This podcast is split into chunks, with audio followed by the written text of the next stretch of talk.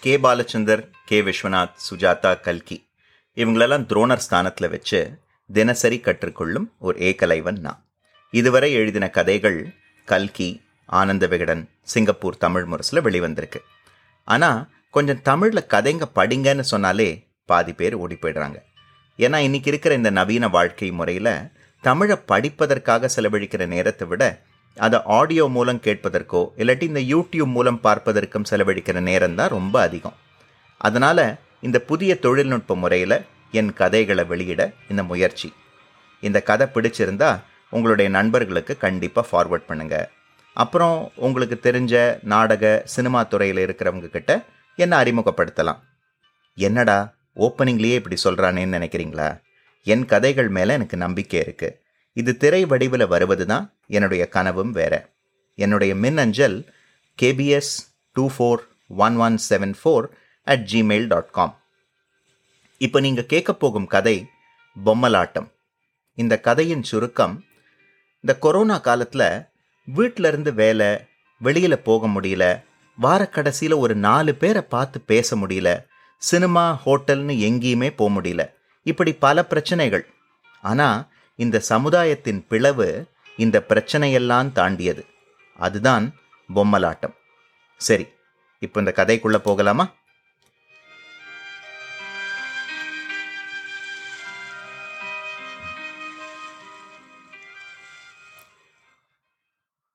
டேய் ஆறுமுகம். டேய் நில்லுடா. அந்த பொட்டச்சி பின்னாடியே சுத்தாதடா. அவளால உனக்கு பத்து பைசா கிடைக்காது. உன்னை பெத்தவன் நான் சொல்றேன்டா. நில்லுடா. என்று காளியம்மா பலமுறை கத்தியும் அதை காதில் வாங்காதவன் போல் விர் என்று சைக்கிளில் எதிர்ப்பக்கமாக சென்றான் அவளின் இருபத்தைந்து வயது மகன் ஆறுமுகம். அவளின் கோபம் அது மட்டுமல்ல அந்த மாத கடைசி வரை அவள் செலவுக்கு வைத்திருந்த அந்த இரண்டாயிரம் ரூபாய் நோட்டையும் அவன் எடுத்துச் சென்றது அவளை மேலும் ஆத்திரமடையச் செய்தது. சனிய எங்கேயாச்சும் போய் பஸ்ஸில் மூட்டிக்கிட்டு சாவட்டும். நானே எங்கள் ஒத்தையில் கஷ்டப்பட்டு சம்பாதிக்கிறேன். வயசு இருபத்தஞ்சு ஆகுதே. அம்மாவுக்கு நாலு காசு சம்பாதிக்கணும் சொல்லி நினைக்கிறானா என்ன? இவனும் இவன் அப்பம் மாதிரி பொட்டச்சி பின்னாடி சுத்துறான் என்ற ஆறுமுகத்தையும் அவளை சில வருடங்களுக்கு முன்னால் தனியே விட்டுச் சென்ற அவள் கணவனையும் கரித்து கொட்டினாள் காளியம்மா. என்ன காளியம்மா எங்க கிளம்பிட்ட? என்று காளியம்மா வீட்டை விட்டு வெளியே செல்வதை பார்த்ததும் கேட்டாள் அவள் வீட்டின் அருகே இருந்த மேரி. வேறங்க அந்த மீராம்மா வீட்டுக்கு தான். அவங்களும் புருஷனும் ஆஃபீஸ் போகிறதுக்குள்ளே சமைச்சு வைக்கணும். ஐயா உனக்கு விஷயமே தெரியாதா? இன்னும் இருபத்தி நாளைக்கு யாரும் ஊட்ட விட்டு போகக்கூடாதான். ஏதோ கரீனா நோய் பரவுதாமே. நேற்று ராத்திரி அந்த தாடி வச்சவர் கூட டிவியில் சொன்னார். இன்னைக்கு காலையிலேருந்து எல்லா இடத்தையும் ஒரே போலீஸ் தான். பஸ்ஸு கூட ஓடல. நீ சும்மா வீட்லேயே இரு என்று மேரி சொன்னதில் சும்மா வீட்லேயே இரு என்பதுதான் காளியம்மாவை உறுத்தியது. வீட்டில் எப்படி சும்மா இருக்குது? அந்த தாடி வச்சவர் அந்த துட்டு கொடுப்பாரு என்று அவள் கேட்டபோது அவளின் கைபேசிக்கு மீராவிடமிருந்து ஃபோன் வந்தது. காளிமா நான் மீரா பேசுகிறேன் இன்னும் இருபது நாளைக்கு நீங்கள் வேலைக்கு வராதீங்க. இந்த கொரோனா நோய் ரொம்ப பரவுதான். எங்கள் அசோசியேஷனில் வெளியிலேருந்து யாரும் வரக்கூடாதுன்னு வேற சொல்லிட்டாங்க. நாங்களும் வீட்டில் இருந்து தான் வேலை பண்ண போகிறோம் மா நான் நல்லா தாம்மா இருக்கேன். எனக்கு எந்த நோயும் இல்லைம்மா. உங்கள் வீட்டுக்கு பின்னாடி இருக்கிற அந்த கேட்டு வழியாக வந்து சமைச்சு கொடுத்தாச்சும் போயிடுறேம்மா. களிமா யாரும் வரவும் முடியாது. வெளியே போகவும் முடியாது. அதுவும் வீட்டுக்கு வேலை பண்ணுறவங்களுக்கு கண்டிப்பாக அசோசியேஷனில் அனுமதியே இல்லை என்று மீரா சொன்னதும் காளியம்மாவிற்கு அடுத்த வாரம் சம்பள நாள் தான் நினைவில் மேலோங்கி இருந்தது. மா அப்போ இந்த மாதம் சம்பள பாக்கி? கையில் வேற காசு இல்லைம்மா. கவலைப்படாதீங்க காளிம்மா இருபது நாள் கழிச்சு முழு சம்பளம் கொடுத்துடுறேன் என்று சொல்லிவிட்டு மீரா தொடர்பை துண்டித்தாள். மறுபடியும் வீட்டிற்குள் திரும்பிய காளியம்மாவிற்கு அன்று முற்பகல் வரை கையே ஓடவில்லை. கொஞ்ச நேரம் டிவியில் வந்த செய்திகளை பார்த்துவிட்டு பக்கத்து வீட்டு மேரியிடம் கைமாத்தாக பணம் கேட்க சென்றாள். மேரி கையில் வேற காசு இல்லை. கைமாத்தா ஒரு ரெண்டாயிரம் கூட. அந்த மீராம்மா இருபது நாளைக்கு அப்புறம் முழு சம்பளம் கொடுக்குறேன்னு சொல்லிச்சுமா. அப்புறம் அப்போ உனக்கு திருப்பி கொடுத்துட்றேன் ம் சரி கொடுக்குறேன். ஆனால் இதுக்கு மேலே எங்கிட்டையும் இல்லை என்று சொல்லிவிட்டு கொடுக்க போகும் பணத்திற்காக மேரி இலவச அறிவுரை ஆரம்பித்தாள். ஆறுமுகத்தை கொஞ்சம் கண்டிச்சு வை காளிமா அவனே நிரந்தர வேலையில் இல்லாமல் ஏதோ அப்பப்போ கிடைக்கிற வேலையில் காசு கொண்டு வரான். நீ தான் அவனுக்கும் சேர்த்து சம்பாதிக்கிற. இப்படி சம்பாதிக்கிற பணத்தை எல்லாம் அந்த சிரிக்கு மேலே போய் கொட்டி கரைக்கிறான் பார்த்தியா நேற்று கூட அதோ துணிக்கடை பக்கம் அந்த ரெண்டு பேரையும் நான் பார்த்தேன் என்று அவள் சொல்லும்போது வெளியே ரோட்டில் ஆறுமுகம் திரும்பி வருவதை பார்த்தாள் காளியம்மா. ஏய் சனியனே இருந்த ரெண்டாயிரத்தையும் தூக்கிட்டு எங்கடா போன? அந்த மூதேவி சிரிக்கி என்று தெருவில் எல்லோர் முன் அவள் ஆறுமுகத்தை பார்த்து கூச்சல் போட்டதும் இந்தா உன் சொத்து. என்று கோபத்தில் ஆறுமுகம் அந்த நோட்டை அவள் முன் வீசி எறிந்துவிட்டு வீட்டிற்குள் சென்றான். அடுத்த பத்து நாட்களில் ஊரே வெறிச்சோடி போக ஆரம்பித்தது. ஆறுமுகத்திற்கும் வெளியே போக முடியாமல் வீட்டில் இருக்க வேண்டியிருந்ததால் சதாசர்வ காலமும் அவன் காதலியோடு கைபேசியிலேயே இருந்தான். காளியம்மாவும் அவனும் சண்டை போடாத நாளே இல்லை. டேய் நாலு காசு சம்பாதிச்சு எனக்கு கஞ்சி ஊத்துவேன்னு பார்த்தா அந்த தருதலையும் சேர்த்து நான் போற வரைக்கும் வேலை செய்யணும் போல பார்த்துக்கிட்டே இருறா. உங்ககிட்ட நல்லா சொகத்தை பார்த்துட்டு அவள் எவனோ ஒருத்தனோட ஓடி போக தான் போறா. அப்பதான் உன் மரமண்டைக்கு புரிய போகுது என்று காளியம்மாவின் தினசரி புலம்பலுக்கு யம்மா சும்மா உசு உசு உசு உசுன்னு உன்னோட ஒரே ரோதனையாக போச்சு என்று சொல்லிவிட்டு வீட்டை விட்டு அவன் அடிக்கடி வெளியே செல்வதும் போலீஸ் மிரட்டிய பின் திரும்பி வருவதும் வழக்கமாகிவிட்டது. இருபது நாள் கெடு நெருங்க மீண்டும் வேலைக்கு போகலாம் என்ற எதிர்பார்ப்பிலும் சம்பள பாக்கியை நினைவூட்டவும் மீராவை அழைத்தாள் காளியம்மா. மா அடுத்த வாரத்துலேருந்து வேலைக்கு வரட்டுமாம்மா சம்பளம் வேற பாக்கி என்று இழுத்தாள். இல்லை காளியம்மா இந்த நோய் நிறைய பரவுதான். அதனால இன்னும் முப்பது நாளைக்கு யாரும் வரக்கூடாதுன்னு சொல்லிட்டாங்க. அதுவும் வெளியிலிருந்து வந்து வீட்டு வேலை செய்கிறவங்களுக்கு கண்டிப்பாக அசோசியேஷனில் அனுமதியே இல்லை. எங்கள் ஊட்டாண்டு எந்த சீனாக்காரனுமே இல்லைம்மா? ஐயோ புரியாம பேசாதீங்க காளிம்மா எல்லாரும் வேலைக்கு போனா அந்த நோய் ரொம்ப சுலபமா பரவுமா. அதனால தான் நாங்களும் இப்போ வீட்டிலேருந்து இருந்து வேலை பண்றோம். அதனால சமையலுக்கும் இப்போ ஒன்றும் பெரிய பிரச்சனை இல்லை என்று புரிய வைத்தாள் மீரா. நான் ஒன்றுக்கு நாலு வாட்டி நல்லா கை கழுவுறேம்மா.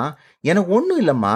உங்கள் அசோசியேஷன் கிட்ட சொல்லுங்கம்மா என்று மீண்டும் தன் வேலையை தக்க வைத்து கொள்ள முறையிட்டாள் காளியம்மா. இப்போதைக்கு வீட்டு வேலையை நாங்களே பார்த்துக்கிறோம். அசோசியேஷன் கிட்ட இப்போ இதை பற்றிலாம் எதுவும் பேச முடியாது. உங்கள் சம்பள பாக்கிய வேணா நான் இப்போவே கொடுக்குறேன். உங்களுக்கு பேங்க் அக்கவுண்ட் இருக்கா சொல்லுங்க? நான் வேணா பணத்தை அதுக்கு டிரான்ஸ்ஃபர் பண்ணுறேன் என்று பேச்சை முடித்தாள் மீரா. அவளின் இந்த பேச்சை மீராவின் கணவன் கணேஷ் மறுமுனையில் கேட்டுக்கொண்டிருந்தான். டேமெட் இல்லிட்ரேட் இடியட் அவகிட்ட சொல்லு. அந்த குப்பத்துலேருந்து நம்ம ஃப்ளாட்டுக்குள்ளெல்லாம் வர முடியாதுன்னு. அந்த மாதிரி இடத்துலேருந்து நம்ம அப்பார்ட்மெண்ட்டுக்குள்ளே வந்தால் பெரிய பிரச்சனை. என்று வீட்டில் வேலை செய்கிறோம் என்ற பெயரில் அவ்வப்போது அமேசானில் படம் பார்த்து கொண்டிருக்கும் கணேஷ் சீறினான். பேசாம நீ அவளை வேலையை விட்டு நிறுத்திடு மீரா. எப்படியும் நம்ம ரெண்டு பேரும் இப்போ வீட்டில் தான் இருக்கோம். சமையலுக்கும் ஒன்றும் பெரிய பிரச்சனை இல்லை என்றான். சமையலாவது பரவாயில்ல கணேஷ். பார்த்துக்கலாம் ஆனால் இந்த துணி காய போடுறது வீட்டை கூட்டுறது எல்லாம் பெரிய பிரச்சனை. இன்னும் எவ்வளோ நாள் தான் இந்த நிலைமை நீடிக்கும்னே எனக்கு தெரியல. எனக்கு என்னவோ வீட்டிலேருந்து வேலை செய்கிறது நம்ம மாதிரி ஐடி கம்பெனியில் இருக்கிறவங்களுக்கு நிரந்தரமாக்கிடுவாங்கன்னே நினைக்கிறேன். அதனால் நமக்கு ஒத்தாசையாக வேணால் வீட்டு வேலைக்கு டிஷ் வாஷர் கிளீனர் இதெல்லாம் வேணால் பேசாமல் வாங்கிடலாம். ஆமாம் அதுக்கு மட்டும் செலவாகாதா? என்ன இப்போது காளியம்மா சமையல் வீட்டு வேலை எல்லாம் செய்கிறதுக்கு மாதம் ஒரு பத்தாயிரம் கொடுக்குறோம். யோசிப்போம் என்று மீராவின் பதில் இருந்தது. என்னவோ போ வாரா வாரம் லஞ்சு டின்னர் சொல்லி யாரையும் ஃப்ரெண்ட்ஸு யாரையும் பார்த்து மீட்டே பண்ண முடில ஒரு தியேட்டர் கூட போய் படம் பார்க்க முடில அதான் அமேசானில் பார்க்குறோமே கணேஷ். அப்புறம் என்ன? ஆமாம் ஆமாம் அது கூட நல்லா தான் இருக்கு.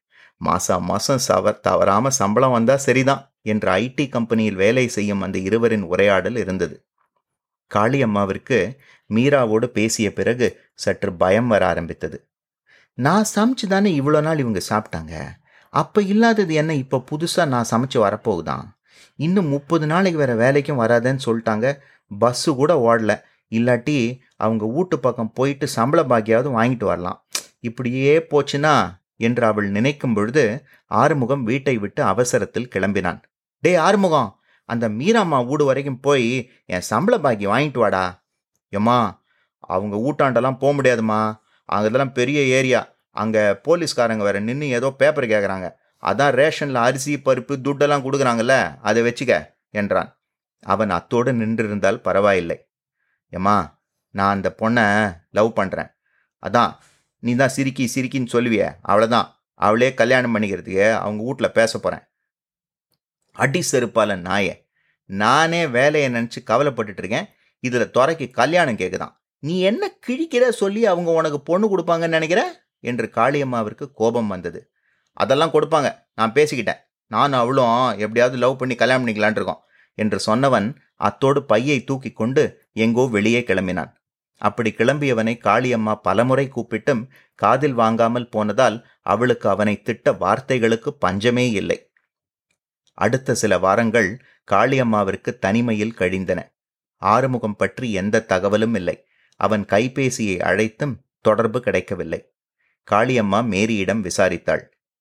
எனக்கு என்னவோ அவளை கூட்டிட்டு எங்கேயோ ஊரை விட்டு ஓடிட்டானா என்ன? கழுத அவன் நம்ம ஏரியா பக்கம் பார்த்த மாதிரி யாருமே சொல்லியே என்றாள் மேரி. காளியம்மாவும் குழம்பி போய் நின்ற அந்த வேளையில் மீராவிடமிருந்து மீண்டும் கைபேசி அழைப்பு வந்தது. காளிமா நான் இன்னைக்கு சாயங்காலம் இந்த களத்திரு பக்கம் வருவேன். அங்கே வந்தீங்கன்னா உங்கள் சம்பள பாக்கியை கொடுத்துட்றேன் என்றாள் மீரா. ரொம்ப சந்தோஷம்மா. அப்போது அடுத்த வாரம் வேலைக்கு வரலாமாம்மா? ஏதோ பஸ் வேற விட போகிறதா பேசிக்கிறாங்க? ஆமாம் பேசிக்கிறாங்க. அதை பற்றி நான் அடுத்த வாரம் உங்ககிட்ட பேசுகிறேன் என்று முடித்தாள் மீரா. அன்று மாலை கடைத்தெரு பக்கம் போய் கையில் முழுசாக பத்தாயிரம் வாங்கியதும் தான் காளியம்மாவிற்கு மனம் குளிர்ந்தது. கையில் பணத்தோடு வீடு திரும்பியவளுக்கு அவள் வீட்டின் வாசலில் இருந்த கூட்டத்தை பார்த்ததும் ஆச்சரியம். என்ன அது? நம்ம ஊட்டாண்ட ஒரே கூட்டமா இருக்கு? கல்யாணம் பண்ணி அந்த பொண்ணை கூட்டிட்டு வந்துச்சா இந்த பாவி என்று அவள் நினைக்கும் பொழுது பாவி பைய என்று அவள் வீட்டு வாசலில் நின்ற மேரி காளியம்மாவை பார்த்ததும் சொன்னாள். அந்த கூட்டத்தை தாண்டி வீட்டிற்குள் விரைந்து சென்ற காளியம்மாவிற்கு ஆறுமுகம் அந்த மின் விசிறியில் தொங்கிக் கொண்டிருந்துதான் கண்ணில் பட்டது. ஐயோ இப்படி வாழ வேண்டிய வயசுல தூக்கு மாட்டிக்கிட்டானே ஏதோ காதல் தோல்வியாம் சனிய என்றாள் மேரி. ஆறுமுகத்தின் கையில் இருந்த அந்த துண்டு பேப்பரை பார்த்த காளியம்மாவிற்கு துக்கம் தொண்டையை அடைத்தது. காளிம்மா இப்போ போலீஸ் கெடுபிடி வேற ரொம்ப ஜாஸ்தி. உன் பையனை அடக்கம் பண்ண செலவு காசு வேணும். எல்லாம் ஒரு பத்தாயிரம் ஆகும். இருக்கா? என்று அங்கே வந்த ஒரு சிலர் அவளிடம் கேட்டபோது அரைகுறையாகத்தான் அவள் கண்ணில் அது பட்டது. கையில் முழுசாக இருந்த பத்தாயிரத்தை அவர்களிடம் கொடுத்துவிட்டு காளியம்மா வாய்விட்டு அழுதாள். அடுத்த சில நாட்களில் என்ன நடக்கிறது என்று கூட தெரியாமல் ஏதோ அந்த வீட்டின் தனிமையில் அடைந்திருந்தாள் காளியம்மா. அவள் யாரோடும் பேசவே இல்லை. அவ்வப்போது அவள் வீட்டிற்கு வந்து சென்ற மேரி மட்டும் அவள் தேவைக்காக சோறும் கறியும் கொடுத்துவிட்டு சென்றாள். காளிமா இப்படியே இருந்தால் வேலைக்கு ஆகுமா? அந்த லூசு பையனுக்கு தான் அறிவில்லை நீ எவ்வளோ சொல்லியும் கேட்காம தண்ணியே அழிச்சுக்கிட்டான். அந்த மீராம்மா பல வாட்டி உனக்கு ஃபோன் பண்ணிச்சுமா? நீ உங்ககிட்ட ஏதோ பேசணுமா? நான் தான் ஆறுமுகம் பற்றி அவங்கக்கிட்ட சொன்னேன். பாவம் ரொம்ப வருத்தப்பட்டாங்க. நீ அந்த மீராம்மா கிட்ட வேற பேசி சீக்கிரமாக வேலைக்கு போவப்பார் என்று அவளுக்கு ஆறுதல் சொன்னாள் மேரி. மீராம்மாவை அழைத்தாள் காளியம்மா. ரொம்ப சாரி காளியம்மா. உங்களுக்கு நிறைய தடவை ஃபோன் பண்ணினேன். யாரோ மேரின்னு வேற பேசினாங்க. உங்கள் பையன் ஆறுமுகம் தவறி போயிட்டு தான் வேற சொன்னாங்க? எல்லாம் என் தலையெழுத்துமா என்ன பண்ணுறது சனியை போயிடுச்சு வாழ வேண்டிய வயசில். சரி நீங்கள் கடத்தெரு பக்கம் வரீங்களா? ஏம்மா இப்போ தான் பஸ் விடுறாங்களேம்மா?